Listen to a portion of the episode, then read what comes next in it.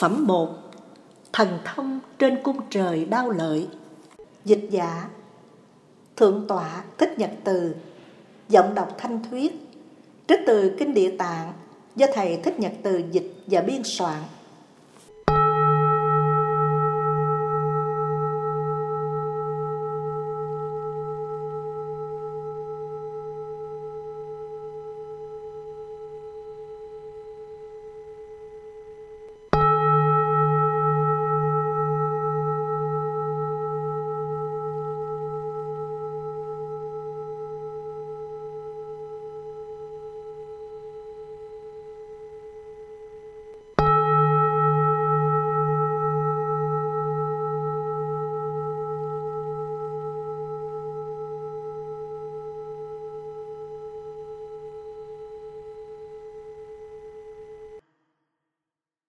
Phóng quang tuyên cáo.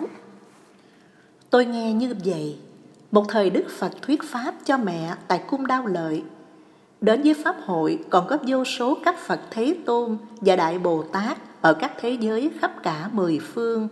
Các ngài đồng thanh ca ngợi lời rằng: Thật là lành thay, Đức Phật Thích Ca trong đời năm trượt, thế giới mong manh, thấy biết sai lầm, chúng sanh can cường, não phiền nghiệp chướng, tuổi thọ ngắn ngủi, có thể vận dụng phép màu tuệ giác, chẳng thể nghĩ bàn, để giáo dục đời và người ương ngạnh, giúp họ hiểu được khổ đau hạnh phúc.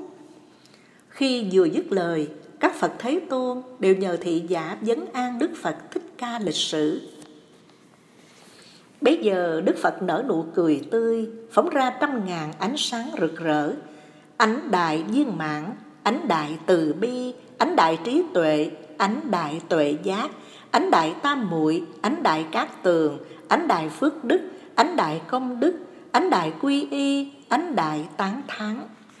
Sau đó Đức Phật phát ra âm thanh đủ mọi sắc thái, vô cùng nhiệm màu: âm thanh bố thí, âm thanh đạo đức, âm thanh nhẫn nại, âm thanh tinh tấn, âm thanh thiền định, âm thanh bát nhã, âm thanh từ bi, âm thanh hỷ xả, âm thanh giải thoát, âm thanh vô lậu, âm thanh trí tuệ, âm sư tử rống, đại sư tử rống, âm thanh mây sấm và âm sấm lớn. Trời thần hội họp. Sau khi Đức Phật phát ra vô số âm thanh màu nhiệm, hàng ngàn trời rồng ma quỷ thần linh ở cõi Ta Bà và hành tinh khác đều đến hội họp tại cung Đao Lợi. Loài trời bao gồm trời Tứ Thiên Dương, cõi trời Đao Lợi, trời Tu Diệm Ma, trời Đâu Xuất Đà, cõi trời Quá Lạc, Tha Quá Tự Tại, cõi trời Phạm Chúng, cõi trời Phạm Phụ, cõi trời Đại Phạm, cõi trời Thiểu Quang, trời Vô Lượng Quang, cõi trời Quang Âm, cõi trời Thiểu Tịnh, trời Vô Lượng Tịnh, cõi trời Biến Tịnh, cõi trời Phước Sinh, cõi trời Phước Ái, cõi trời Quảng Quả, cõi trời Vô Tưởng, cõi trời Vô Phiền, cõi trời Vô Nhiệt, cõi trời Thiện Kiến, cõi trời Thiên Hiện, trời Sắc Cứu Cánh, trời Đại Tự Tại, trời Phi Phi Tưởng. Ngoài các thiên chúng, còn có các thần ở quốc độ này và quốc độ khác cùng đến hội họp. Trong đó gồm có thần biển, thần sông, thần rạch, thần cây, thần núi, thần đất, thần suối, thần lúa, thần ngày, thần đêm, thần chủ không gian, thần chủ thiên giới, thần chủ ẩm thực và thần thảo mộc. Có các quỷ lớn ở cõi Ta Bà và cõi khác như quỷ vương mắt dữ, quỷ vương ăn huyết, quỷ vương ăn tinh, quỷ ăn thai trứng, quỷ gây hành bệnh, quỷ vương trừ độc, quỷ vương từ tâm, quỷ vương phước lợi, quỷ vương ái kính. Hạnh nguyện Địa Tạng. Bây giờ Đức Phật bảo Pháp Vương Tử Văn Thù Sư Lợi: Ông hãy quan sát các Đức Phật khác và Đại Bồ Tát, Thiên Long Quỷ Thần ở thế giới này hay thế giới khác, rồi cho biết rằng có bao nhiêu vị hiện đang có mặt tại cung trời Đao Lợi. Bồ Tát Văn Thù liền trả lời rằng: Bạch Đức Thế Tôn, dù con dùng sức trí tuệ thần thông tính đếm ngàn đời, cũng không biết được số lượng bao nhiêu. Đức Phật dạy rằng, ngay bản thân ta dùng mắt Phật nhìn cũng không đếm hết số lượng ngần ấy. Số thánh phàm này đều do công của Bồ Tát Địa Tạng từ nhiều kiếp trước, hoặc đã quá độ và đã thành tựu, hoặc đang quá độ và đang thành tựu, hoặc sẽ quá độ và sẽ thành tựu.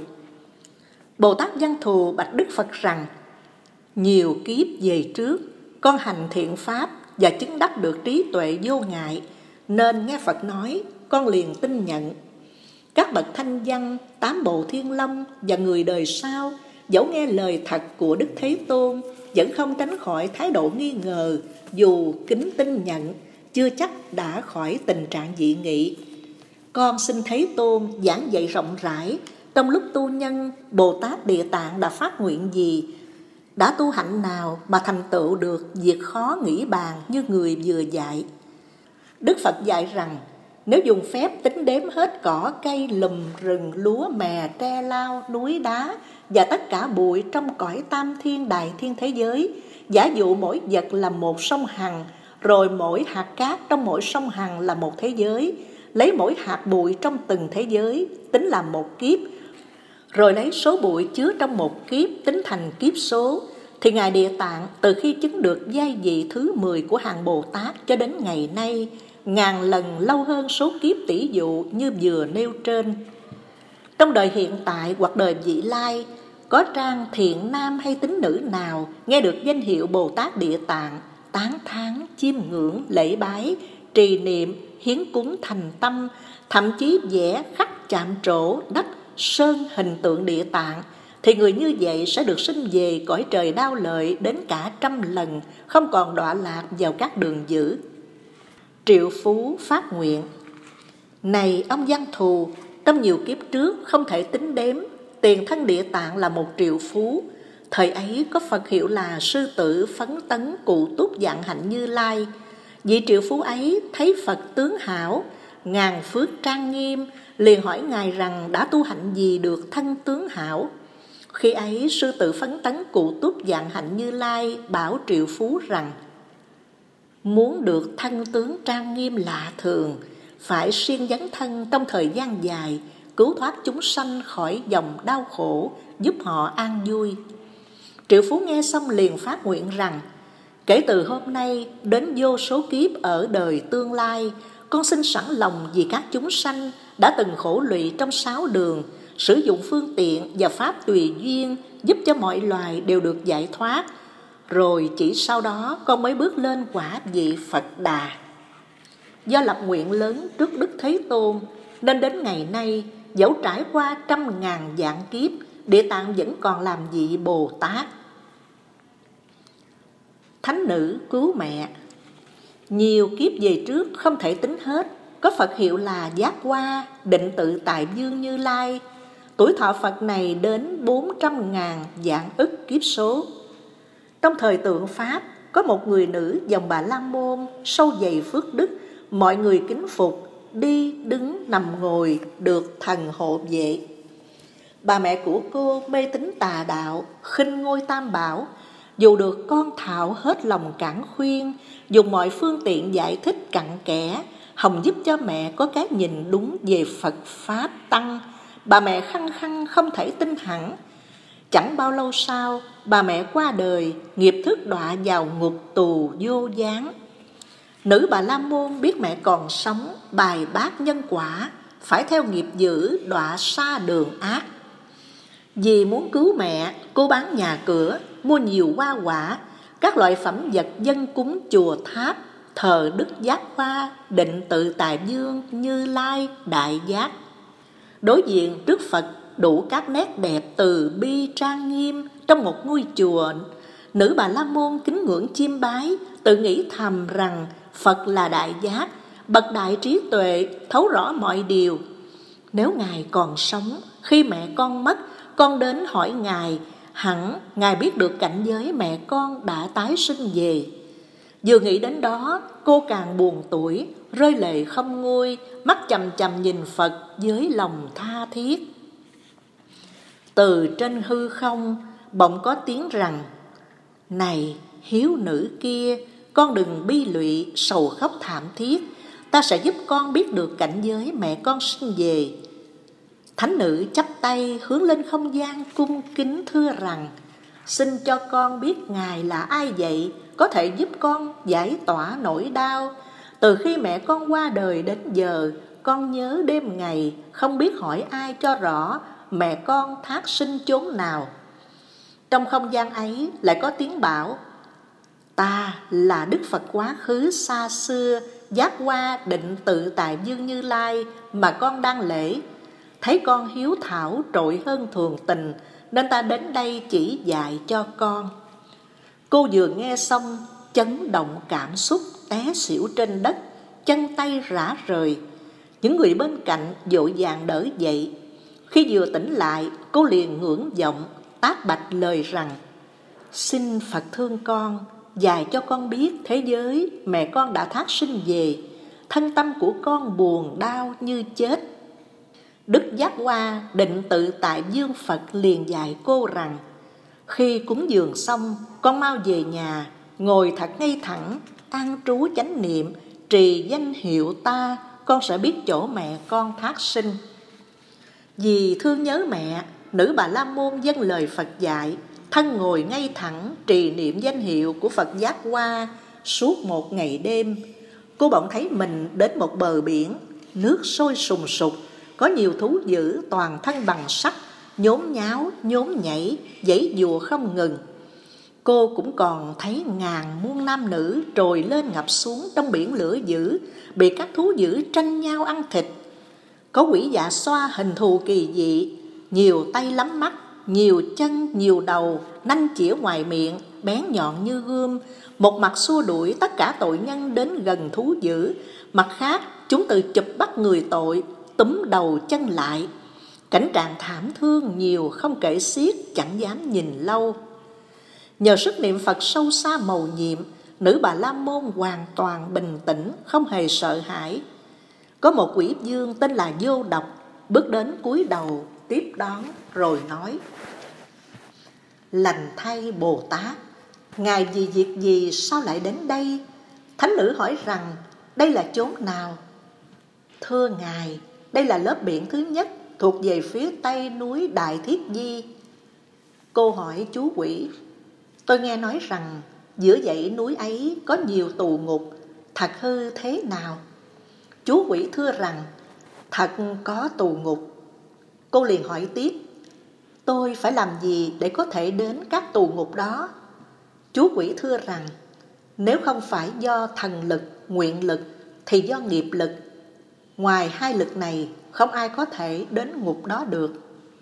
Cô lại hỏi tiếp: do nguyên cớ gì nước trong biển này luôn sôi sùng sục, có nhiều tội nhân và lắm thú dữ? Chú quỷ thưa rằng: tội nhân trong biển là những kẻ ác ở châu Diêm Phù vừa mới qua đời. Trong 49 ngày, không người cầu siêu, hỗ trợ công đức, hầu cứu vớt họ. Trong lúc sinh tiền, những người như vậy lại không tạo được nhân lành nào cả, cứ theo nghiệp dữ do họ gây tạo mà cảm quả khổ trong chốn tù ngục, và kết quả là họ phải lặn hụp trong biển sôi này. Phía đông biển này, 10 dạng do tuần có lớp biển nữa, những sự thống khổ trong đó gia tăng gấp đôi biển này. Phía đông biển đó lại có biển khác, nỗi khổ hoằng hoại càng gấp nhiều lần. Chúng sinh chịu khổ đều do nghiệp nhân xấu xa độc ác của thân, miệng, ý mà chiêu cảm ra. Quả khổ loại này gọi là biển nghiệp. Thánh nữ lại hỏi: tù ngục ở đâu? Chú quỷ thưa rằng: trong 3 biển lửa đều là tù ngục, số đến trăm ngàn, lớn nhỏ khác nhau. Tù ngục khổ lớn có 18 loại, tù ngục nhỏ hơn số đến 500. Ngoài ra còn có 100.000 tù ngục với nhiều thống khổ không thể kể xiết. Thánh nữ lại hỏi: mẹ tôi mới mất, không biết nghiệp thức thác sinh chỗ nào? Chú quỷ hỏi rằng: mẹ cô khi sống quen tạo nghiệp gì? Thánh nữ thưa rằng: thân mẫu của tôi dị đoan mê tín, khinh chê tam bảo, có lúc tạm tin rồi lại bất kính. Chết mới mấy ngày, không biết bây giờ thác sinh về đâu. Chú quỷ hỏi tiếp: mẹ cô tên gì? Thánh nữ trả lời: cha mẹ của tôi là Bà La Môn, cha tôi hiệu là Thi La Thiện Kiến, còn mẹ tôi là bà Việt Đế Lợi.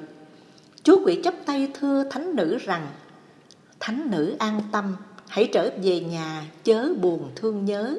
Nữ tội nhân đó đã sinh về trời cách đây 3 ngày. Theo tôi được biết, nhờ cô hiếu nữ làm phước cho bà, hiến cúng chùa tháp thờ Phật Giác Hoa. Không riêng một mình mẹ của thánh nữ được lệnh ân xá khỏi cảnh tù ngục, mà các tội nhân trong ngục vô gián ngay trong ngày ấy đều được vui vẻ đồng sinh cõi trời. Nói rồi chú quỷ chắp tay đảnh lễ thánh nữ cáo lui.